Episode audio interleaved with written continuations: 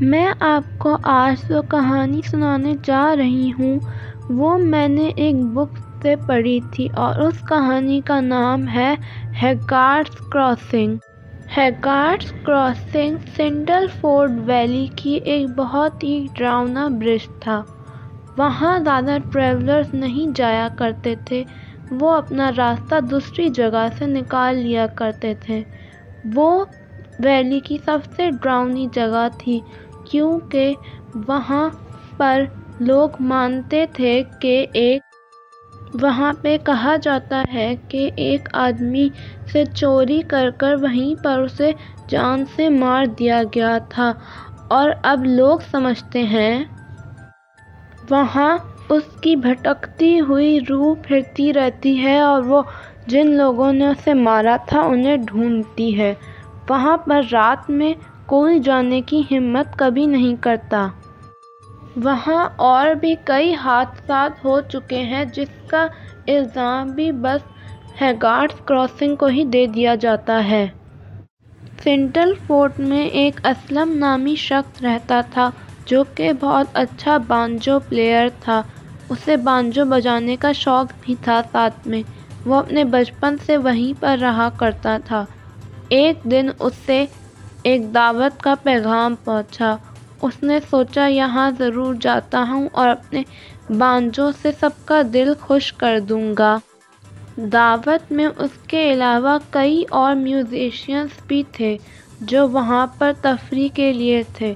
وہ بھی انہی کے ساتھ مل کر اپنا بانجو بجاتا گیا بجاتا گیا بجاتا گیا۔ پارٹی میں لوگ کافی خوش نظر آ رہے تھے۔ جس سے وہ بجاتا گیا بجاتا گیا اور اسے ٹائم کا پتہ ہی نہیں چلا اور وہ اپنی آنکھیں بند کر کے بس بجاتا رہا بجاتا رہا اور کچھ نہیں سوچا۔ آخر کار کو جب وہ رکا تو اسے اندازہ ہوا کہ اس کے علاوہ تو کافی لوگ جا چکے ہیں اور وہ میوزیشینز میں بھی صرف ایک اکیلا ہی بچ گیا ہے۔ اور رات بھی کافی ہو چکی تھی تو اس نے سوچا کہ اب گھر جانے کا وقت ہو گیا ہے اور وہ بے دلی سے اپنے گھر کی طرف چلنے لگا۔ جب وہ باہر نکلا تو رات کافی ہو رہی تھی۔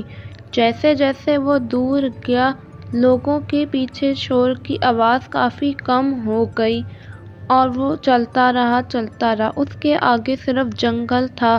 کوئی ایک آدھ گھر ہی نظر آ رہا تھا اس کی نظر میں۔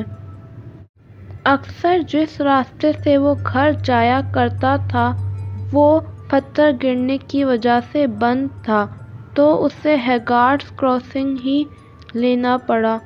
وہ اس وقت کافی سنسان تھا، اسے بہت ڈر لگ رہا تھا۔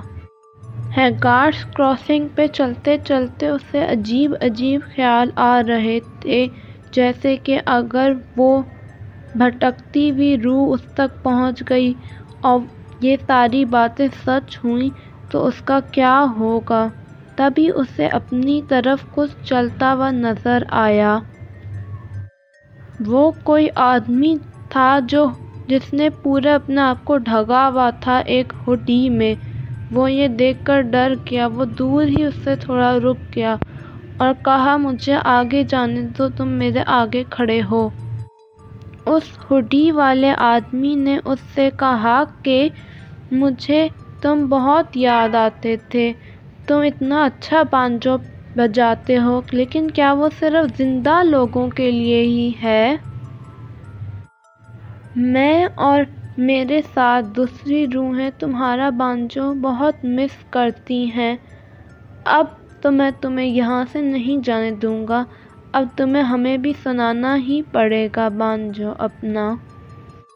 لوگوں کا ماننا ہے کہ اگر اب تم لوگ ہیگارڈس کراسنگ کے پاس جا کے کھڑے ہو وہ بھی آدھی رات کو، تو دو آدمی دکھیں گے اور ان میں سے ایک بانجو بجا کر سب کو سنا رہا ہوگا۔